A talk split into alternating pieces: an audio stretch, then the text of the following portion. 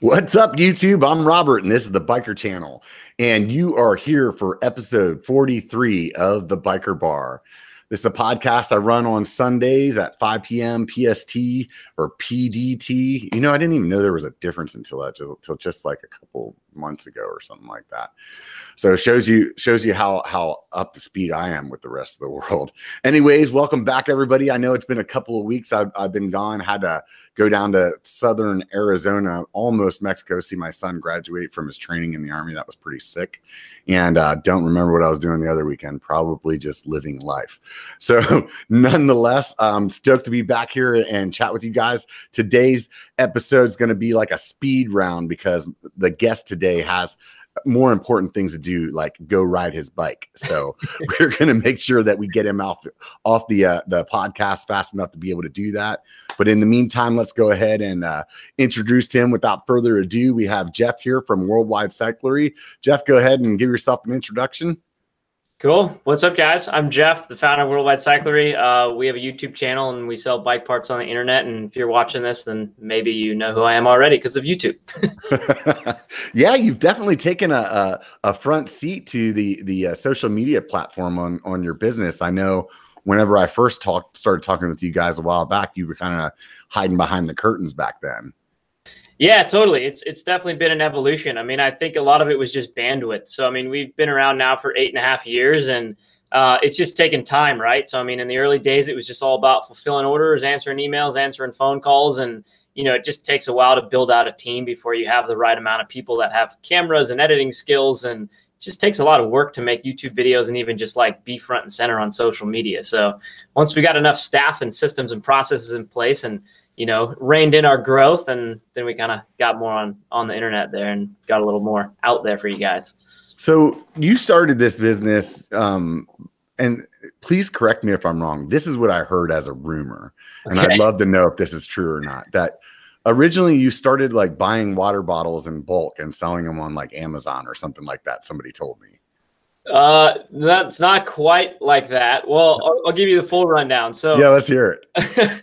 I've been selling stuff online since I was a kid, right? I was like really into eBay when I was a little kid, like 12, 13 years old. I used to, just rummage around my parents' house and look for like anything and everything that I could sell on eBay. Uh-huh. And it actually worked out well. It was like random stuff my dad would have gotten from like a white elephant party that he never used, or stuff my mom bought him as a gift. And he's just like, oh, I don't even want that belt. Like, so I would just sell stuff as a kid. So I kind of like learned the ropes there. And then I worked at a local shop where I grew up in Newberry Park, California, Michael's Bicycles, awesome little place. And I worked there for a while as like a young teenager, and just would still, and then I started racing and I would get parts for sponsorship stuff. And then I would sell stuff like that online. And so I'd kind of just like always been dabbling and selling stuff online. And then, you know, once I'd worked at that shop and started racing more and getting products for like as a sponsored racer, selling more bike parts online. And so I kind of like learned the ropes that way. And then in 2009, I moved to the East Coast. I moved out to Pennsylvania to live with the Mulally brothers, a couple downhill racers that are pretty well known in the industry.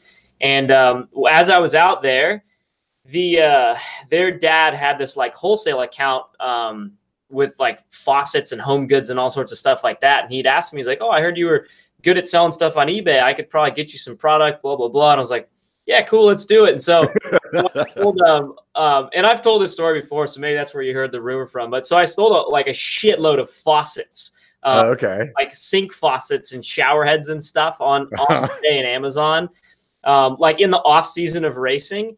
And it was cool. But like, that was the first time I realized like, wow, the internet's a really big place. You can sell a lot of things on here. Right. And so, yeah, I sold a ton of faucets and obviously like eventually I was like, okay, well, you know, it was like pretty much, it was like liquidation stuff. So it was like products that like Home Depot and Lowe's would overstock on and couldn't sell. And that's what he was getting me and what we were selling. And eventually like that dried up. I realized that I don't want to be a faucet salesman. And you just weren't cut out for it. Yeah, totally. And I'm a total bike nerd. I know the bike industry. I know all that. So, you know, I'll just try and do that. And so that's kind of like the earlier days before the shop was actually like an idea.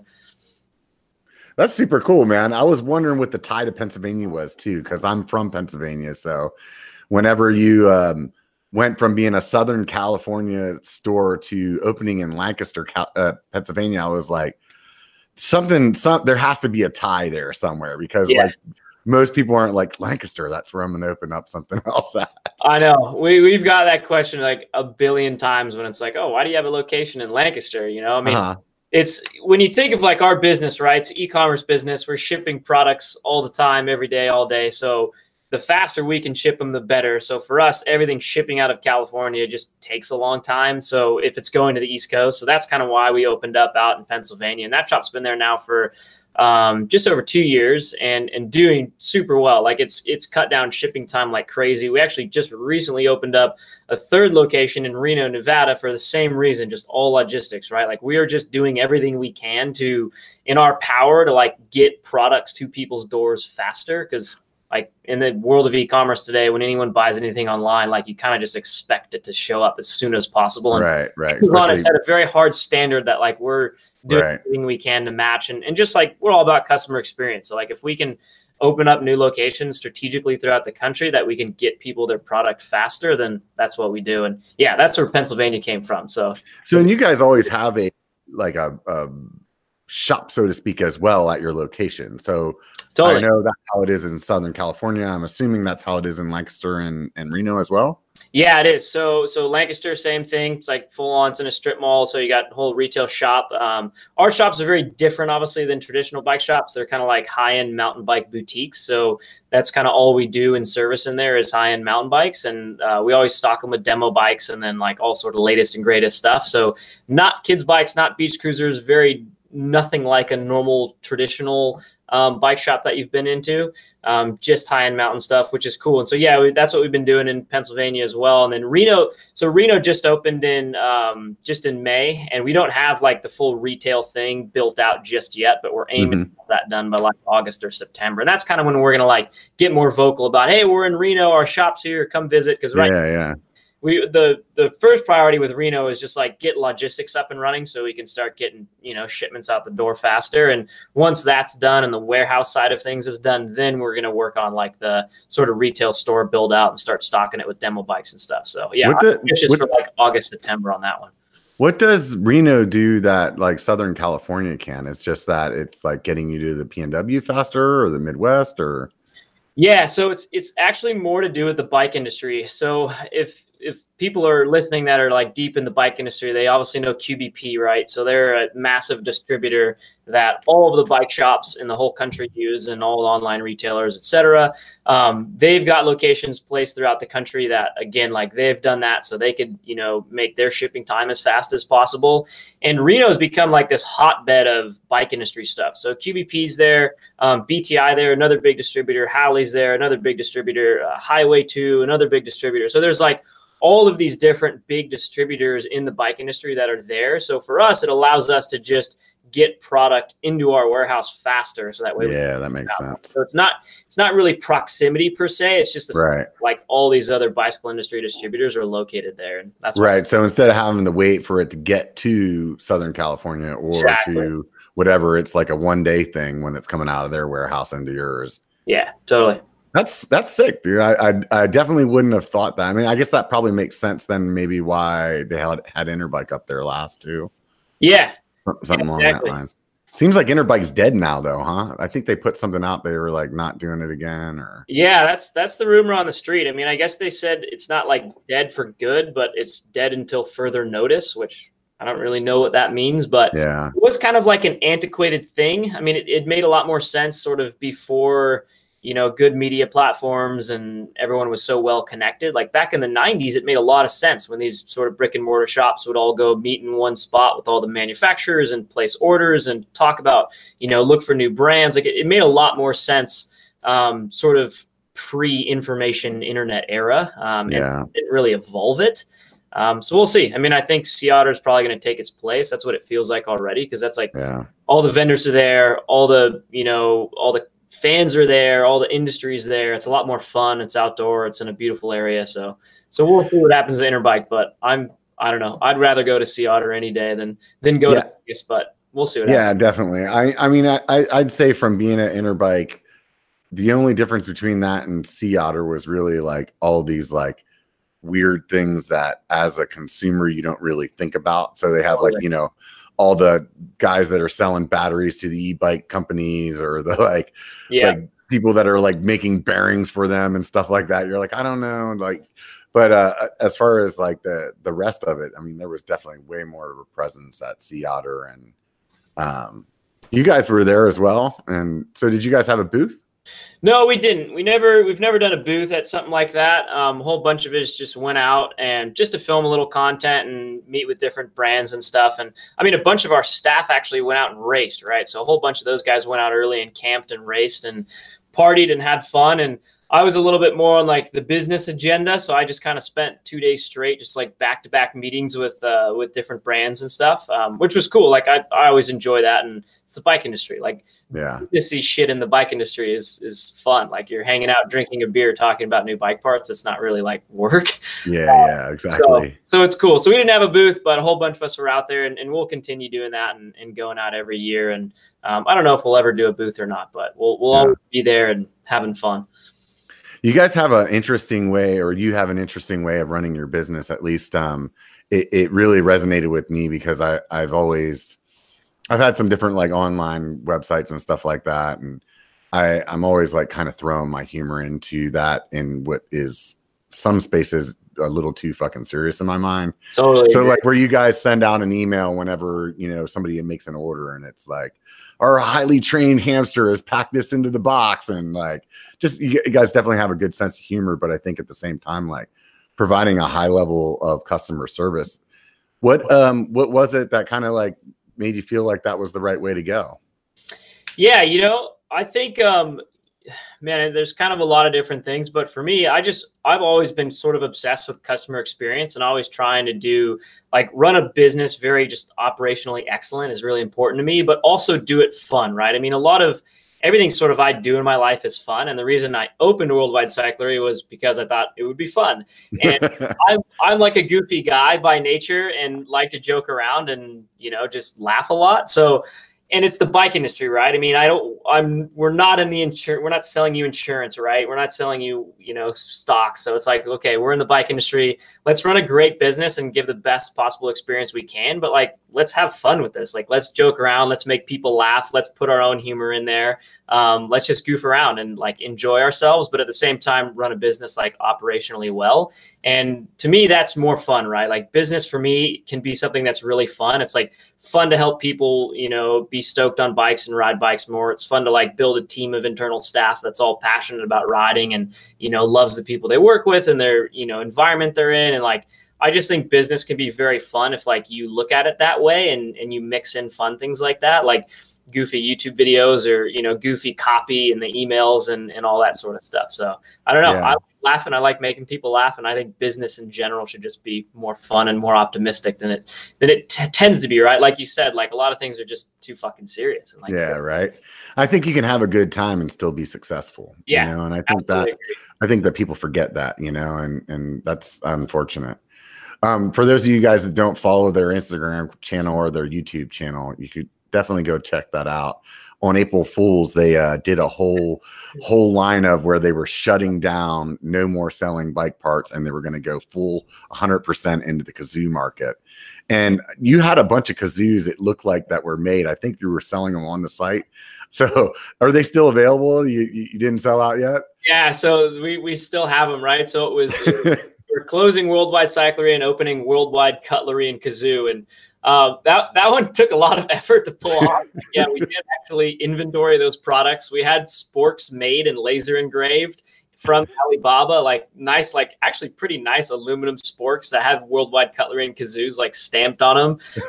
We got kazoos, like we put them in the inventory system. We got them on the site. We made the video, like we created the email templates. Like we put a whole 9 yards into this ridiculous April Fool's joke. And we never actually ever told anyone like, oh, it's April Fool's. And a lot, I mean, I think we woke up the next day to like 250 emails of people that thought it was serious or like, are you guys actually closing? Like, what about the order I just placed? And like, so those people were like, yeah, that was a joke. It's April. Most people got it. There was a decent amount of people that didn't get it that we had to kind of say, yeah, that was a joke. But That happened. Product's still available for sale if you want to go buy a kazoo or a spork. Yeah. I thought that was great, man. I really, really enjoyed it. I think you guys did something too. I want to say there was some kind of like drinking competition or with some like crappy bikes or something like that. Oh yeah, yeah, we did. So we did a $50 bike race. So it was there's a trail locally called Suicide Trail. Have you ever ridden that by chance? I don't think I did ride that one. You got to come next time you're in town. Come check it out. It's pretty gnarly. It's like a gnarly, super rocky, long downhill trail. That's like typically like anywhere from like 6 to 10 minutes downhill of just like pummeling rocks and just gnarly downhill track. And this was so Chance here. Chance Seeley, one of the guys at the shop, I came back from a trip and he's like, dude, I have this brilliant idea for this YouTube video. And I was like, awesome, let's hear it. And he's like, we're going to get $50 bikes. That's the budget and race them down Suicide. And I was like, that's fucking brilliant. Let's do it. So again, it was like a big production. Like, so we did that. I think 7 people raced. The budget was $50. You had, like you could buy the bike wherever. Everyone chose Craigslist. So you had $50. You couldn't upgrade your bike, so like you just had to ride the $50 bike. Like there was no cheating, and yeah. And then the guys raced. They did a Le Mans start uphill race, and it was like a timed uphill and then a timed downhill, and then like an omnium for both of them. And we did a podium in the park, and like people were winning hot dogs as prizes for getting on the podiums and having shots. And, yeah, it was good, man. That was another just like fun. That's like what we do for company outings is shit like that, and then like yeah. YouTube, and it's good fun. That's good stuff, man. So tell me about like how does that play out for your channel and your business? Like, are those views like equating to people purchasing things, or is it just like really just fun for you guys? Or how do you even look at the analytics that way? Yeah, it's kind of tough, right? I mean, so obviously we need to run a profitable business so we can survive and continue doing this. And I've always had this outlook on business where it's a little bit more qualitative than quantitative. And what I mean by that is like stuff like the April Fool's joke, the $50 bike race, and most of the other YouTube videos we put out are either, entertainment that we know is going to appeal to our audience and they're going to enjoy, or it's like we're bringing value, right? Like we have a lot of knowledge at our shop when it comes to, just what fits what, comparing different products, reviewing products, warranty rates on different brands. Like we have a lot of knowledge and data that like we want to just talk about. And we've kind of put ourselves out there and found out that like that knowledge is really helpful, right? I mean, so we made a video of which Maxxis tire is right for you. And that's got a ton of views and people really found a lot of value in that, like, helping them understand it. And like, we're not doing it with this like direct intention, like, oh, we need to drive sales. We're doing it because it's like, look, we have a certain amount of budget and we're going to use it to have fun with and bring value to the bike industry. So it's like, what knowledge can we like put out there on YouTube and blog articles and hopefully help educate people like what bottom bracket fits their bike, how to set up Crank Brothers, cleats in ridiculous detail. So it's like, we're just trying to, take the knowledge we have and put it out there and help people and help the industry. And we're not like looking at it as just like trying to nitpick a direct correlation to sales. It's just kind of like, if you do the right thing, you help people, you put knowledge out in the industry, you have fun, hopefully that like comes back and those people realize like, hey, I like these guys, they're helpful, I want to shop with them. So yeah, that's kind of how we look at those channels. And then we look at the other stuff as like a little bit more businessy, right? Like how, we're opening locations across the country so we can ship stuff faster, right? Like we're constantly trying to work on the website so we can like make it easier for you to find and discover parts that you want or you're looking for, and then staffing people and training people. So when customers are calling and emailing, they can talk to these bike nerds that like actually know how to help them fit stuff on their bike. And like, we just want to support people having fun on bikes. And like the best we can do that is like what we kind of put our front foot forward on. And yeah, it's working, right? Like the company's growing, people like us, we have amazing reviews. Like something I'm really proud of now is we do have really good reviews that sort of dominate all the competitors in the industry of people just being happy. Like these guys helped me out. They did the right thing. They helped me figure out what fit what, all that sort of stuff. So I don't know. It's like kind of like a holistic business strategy per se.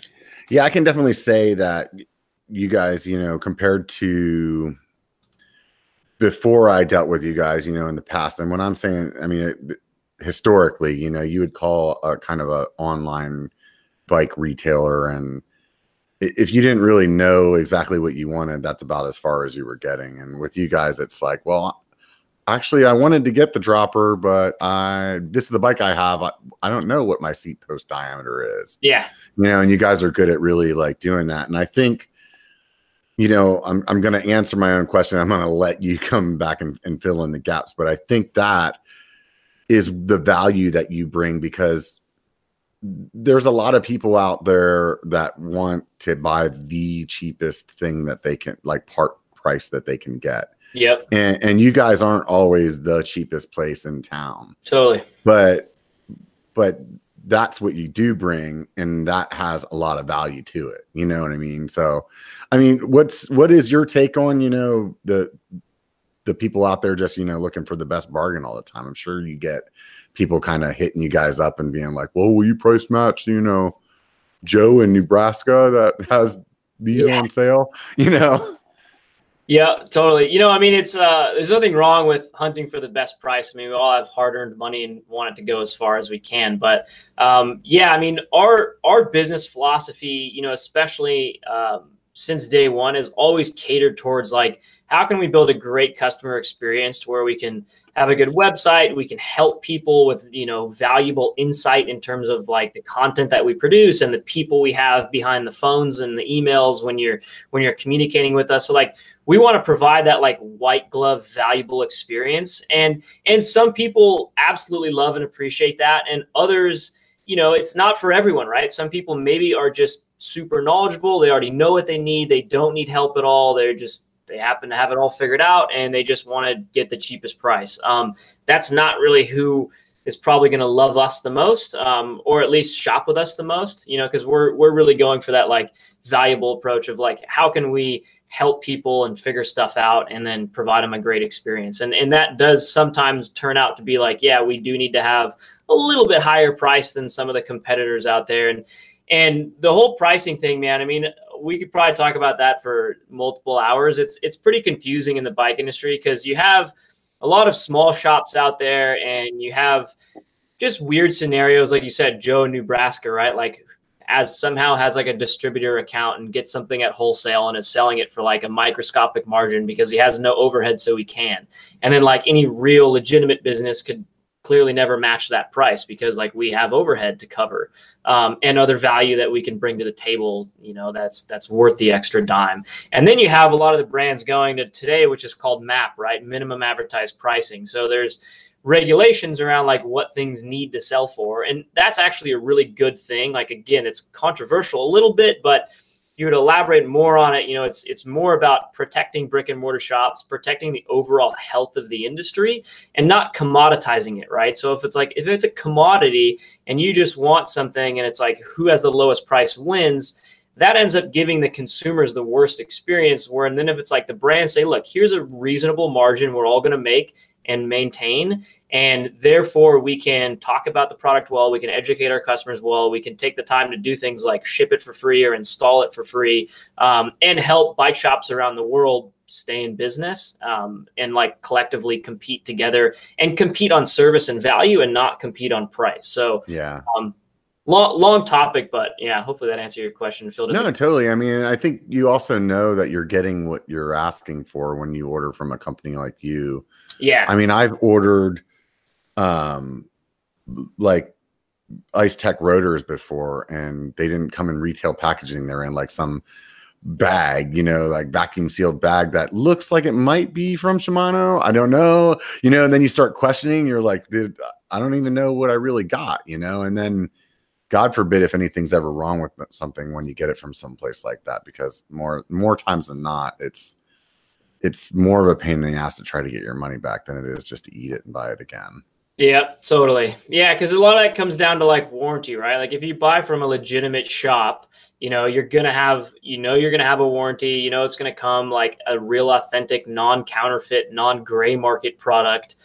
You know, there's going to be someone to answer the call if you have an issue with it or an installation question. So like there's a lot of value in buying from like a good qualified retailer, be it your local shop or someone online.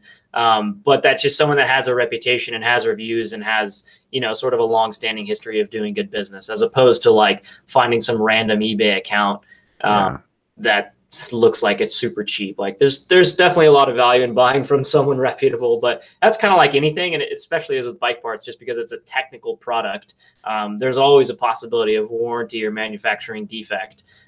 So yeah, it definitely, you know, I definitely think that, but you know, I'm sure there's some crazy price hunters out there that are just saying, fuck you to me right now. And right. I'm sure go in Nebraska for cheaper. you know, I think that what you guys are really doing though, is like bridging that gap of like kind of like being that local shop with the caveat that you're not local. You know what I mean? Like you're really giving that full rounded service that, you know, unfortunately bike shops are up against that now, you know? So here's somebody that's online that, and you're giving that though. And that's the big difference. You're not just like a conveyor belt that's just churning out pieces of product for somebody that asked for it. You're giving them that help to figure out which one it is that they need. I mean, I know I've had conversation with one of your guys before, like, hey, this is the kind of conditions I'm riding. What kind of tire do you think? Or I'm stuck between this tire and that tire. Yeah, I can post about it on, you know, some forum or something like that. But you guys, you guys are all shredders. You're not like, you know, just bullshitting that you're into bikes, you know? Yeah, totally. Yeah. Well, thanks, man. I appreciate the kind words. I'm glad it's worked out for you. I mean, we definitely try hard. I mean, I think that's just like, you know, I'm a competitive person. A lot of the guys are here, and like, we just do our best to provide a good service and like, just try to like kick ass in the industry. Like, how do we have fun? How do we support people having fun on bikes? Like, how do we enjoy ourselves while doing it? And like, how do we like just have a good time selling bike parts and riding bikes and making friends? And if we can create that great in-store experience, recreate it online, then awesome. And if we continue to create that with our brick and mortar stores, like, cool. It's like, it's even more of a win-win if you happen to live close by. So do you guys build custom bikes that you'll ship, or do you only do that like out of your shop, or? We do. Yeah. So it depends on the brand. Some brands are cool with shipping their bikes. Other brands are not. But yeah, so we'll do total custom builds. A lot of those do go through brick and mortar. As you'd imagine, like, you know, this day and age, like what we've found out is like people buying bikes, like $5,000 plus mountain bikes, actually most of them really like the in-store experience. They really like to come in, demo multiple bikes, talk about them, you know, get set up on the suspension, think about it a lot. And that's what, frankly, we tell people to do. Like if you're going to buy an expensive new mountain bike, you know, go ride it, go ride different brands, go see if there's any noticeable differences to you, go see if you love it, if you hate it, if it feels good for the trails you're riding. So a lot of the bikes that we do, be it just stock bikes or custom builds, do most of those do go through the retail stores. But of course there's people who are, you know, already way down the path of like knowing what's good and what's not, and just they have no problem buying complete bikes and custom build bikes over, you know, just over email and phone calls. So yeah, it kind of depends on the customer. Yeah. It's always hard for me when people ask me my opinion on certain bikes. I just had somebody the other day ask me between, you know, the Bronson and something else. I can't remember what it was. And it was like, you know, I can tell you what my preference is, but even between me and my buddy next to me that has ridden the same bikes, yeah, we don't feel the same, man. And that's like, that's it, I really don't like having somebody ask me that question, because I feel like, dude, like 1 out of 100 people may agree with me. You know what I mean? Like, I don't want you to go buy this bike and then freaking be down the road sitting on somebody else's bike and be like, what the fuck? That guy steered me the wrong way. And it's like, yeah, dude, you got to go sit on that shit yourself, man. And especially with the price of bikes nowadays, like I feel bad because sometimes guys will be like, well, you know, where I live, that's just no option to go try it anywhere. And then at that point, it's like, okay, well, I can tell you the best I can tell you. But otherwise, man, that I've had, you know, bikes that I thought I was going to be in love with. And whenever, like, by reading all the specs and whenever I sat on them, it was like, oh, that's not my favorite.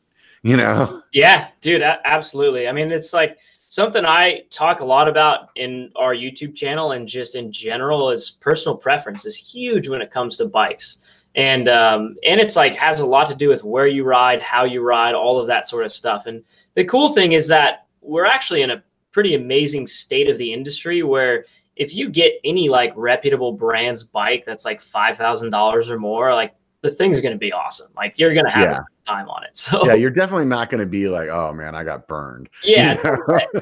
Yeah, no way. There's so many good bikes out there. Like all the suspension platforms are, you know, have subtle differences to them. And like, you know, there's little things here and there, of course, that you can nitpick. But at the end of the day, like, you know, don't go into decision paralysis trying to figure out what bike is right for you. You know, if you can ride them, awesome. If you can't, like, just, you know, you're going to get a bike and you're going to love it. And it's going to make you smile just as much as the next one. And like most of us ride bikes for fun anyway. So don't get too caught up in it. You got to remind people that every once in a while, like, dude, this is for fun, man. You know, like absolutely. Sometimes out on the trail, I'm not like, I like to use Strava just to see how I've done in the past, but I'm not a Strava person that's like out there trying to freaking KOM. I mean, the only KOMs I'm going to win is like how fast we drank the beer at the end of the ride. But like some guys get out and they just start hammering. It's like, dude, that's not why I'm here, man. Like I'm here to have a good time, to like not be like, this is to relieve stress, not to make it, you know? For sure. I know it's cool. I mean, everyone's different, right? I mean, you have, you know, there's cyclists from all different walks, right? Some people just like you just want to go out and have fun and enjoy themselves. And I feel like the mountain bike industry has evolved a lot more towards that style of rider in the last 5 years, which is great. I think it's also why so many people have switched away from clipless pedals and gone to flat pedals, because they're like, you know what? I'm not racing. Why the fuck am I riding these clipped in pedals I don't feel comfortable with, you know? So it's, I think there's a lot of people that are, you know, mountain biking is becoming fun and people are remembering that it is for fun. But of course, there's still out there, you know, there's still guys out there that are getting out there because they do just want to hammer and they want to push themselves and push their endurance limits and, you know, to each their own. I mean, but that's what's cool. Like your ride is, everyone has a different way of riding and a different way of having fun on the bike. And that's kind of what it makes it so, you know, just, you know, agile, right? Like you can hop on a bike and do whatever you want. You can go hard and, you know, burn your eyeballs out, or you can go out and, you know, mess around with your buddies for an hour and then drink a bunch of beers and like, you had a good time. Yeah. Yeah. There's definitely both sides to that, you know? And I think, you know, that's what I enjoy about mountain biking. You know, the group, generically speaking, the group of people that mountain bike are all pretty laid back, usually have a good time type of people. So I enjoy that, that group of people instead of some other groups of bike riding people that wear spandex and I will, you know, I can bag on them a little bit, even though I went on a road ride with the lady this morning. So, I mean, it is what it is, but I am one of those guys that you always know is a road or is a mountain biker when he's on his road bike. Cause Me too. I'm still wearing a baggy shirt and baggy shorts. I'm like, I don't give a fuck, dude. Yeah. Like I'm not gaining any seconds by looking like a sausage, and you definitely don't want to see this fat fuck in those clothes. Yeah, I totally agree. Man, I mean, I have a road bike, but it's not a road bike. It's like it's a Pure Cycles. It's a track bike, so it's single speed with a front brake, but it has skinny tires, so I think it's a road bike. But I have bars on it, and I ride it in baggy shorts. So like, is that a road bike? I don't really know, and I definitely look like a mountain biker when I'm on the thing. So I started like that. I bought a single speed just to commute to work on. It was like 16 miles each way, and I was just like, well, here I can spend like $500 on this thing and burn more calories so I can drink more beer. So this seems like a win-win situation. Yeah. Then the lady started wanting to like ride actual like hills and shit. And I was like, well, I can only go so far with this like 48-16 setup that I have going on here. So totally.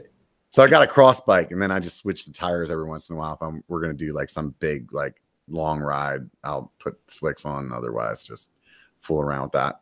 It's really a fun time for bikes because there's so like you really have a tool for each type of ride that you want to do. Absolutely.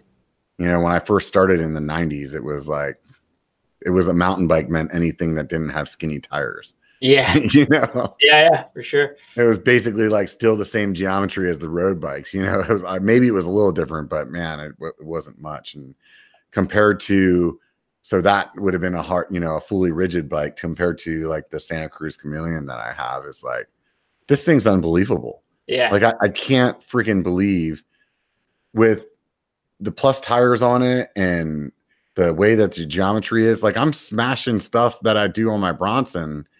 And aside from my back being more tired at the end of it, like I'm still going just as fast. Yeah.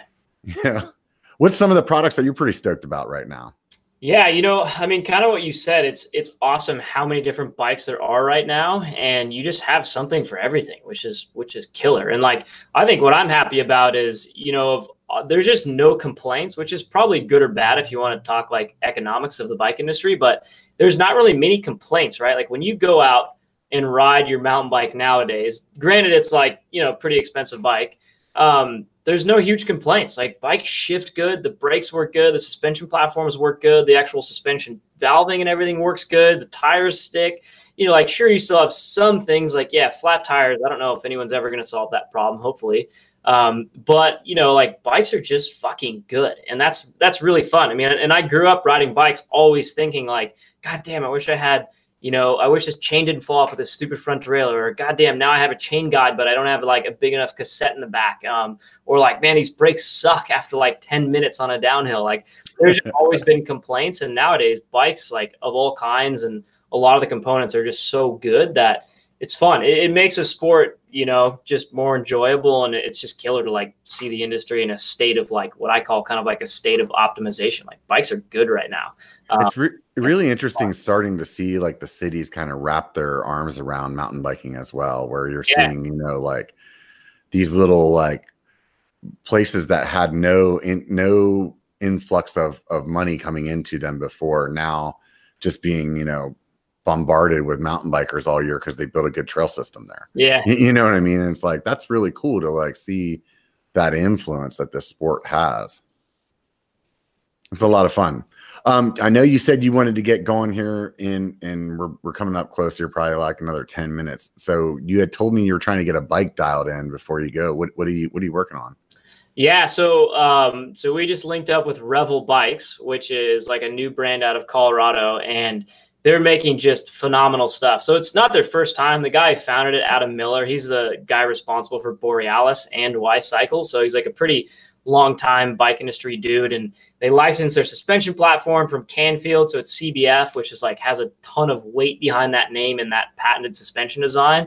So we're pumped. Like we're just super stoked to like bring that bike on as like a just something we can sell and have demos and everything. So I'm stoked. I'm actually heading out to Colorado to go visit Yeti, Revel, and RockShox Colorado location next week. But yeah, so the bike right now, like we have a Revel Rascal demo bike that I gotta like throw my pedals on, get the suspension dialed in, and like get out for a ride on the thing. So yeah, I was up between bikes. I was up in Bend, Oregon, like 2 weeks ago, filming a project with Project 321 and Night Composites. And the founder of Project 321 is buddies with the guy that's one of the, like, maybe one of the investors or something like that in Revel. And so he had one there. And I'm telling you, that bike was sick, man. It looked really good. Yeah. Like, you know, like some bikes you see in person, you're like, man, that thing just looks sharp. I was pretty impressed. He has, I don't know which model it was. It's kind of like a teal color that he had. Yeah, it's probably the rail, the 27.5 one. Yeah. No, it looked sharp, and the guy that was riding it was good too. So I mean, it's like he was definitely making the bike look good. That's for sure. Nice. So, where would you like to see Worldwide Cyclery in about another 5 years? Oh, he hit me with endless business questions today. You know, I think we're having a ton of fun with it. I mean, again, like the reason we're in business, support people having fun on bikes and have fun ourselves just being in business, in the bike industry. So we just want to keep growing it and having fun, you know, and our thing is like, I always look at business as like, how do we create great win-wins, right? Like how do we do something that can help us survive and thrive as a business, but can also be like a major benefit to this, you know, the cycling industry as a whole and the people who buy bike parts and ride bikes. So it's like, that's what we're always looking for is like, you know, what can we do that is a win-win for everyone? So yeah, next 5 years, you know, I think we're just going to keep hammering out. We're definitely doing some interesting stuff now, or a bit like bridging the gap between media and retail. No retailer's ever really had like a true brand or an opinion or influence, or even just like sizable media channels being like just, you know, blog traffic and YouTube channel, Instagram, stuff like that. Like no retailer's ever done that. Historically, they're just kind of like places to buy shit. They're not like valuable people that can tell you about products. So we're kind of like bridging that gap where it's like you have the big segregation between like Vital and Pink Bike and MTBRs or media outlets, and then you have like your huge retailers over here, and then have your brands somewhere else, and like no one's really ever put any of those together.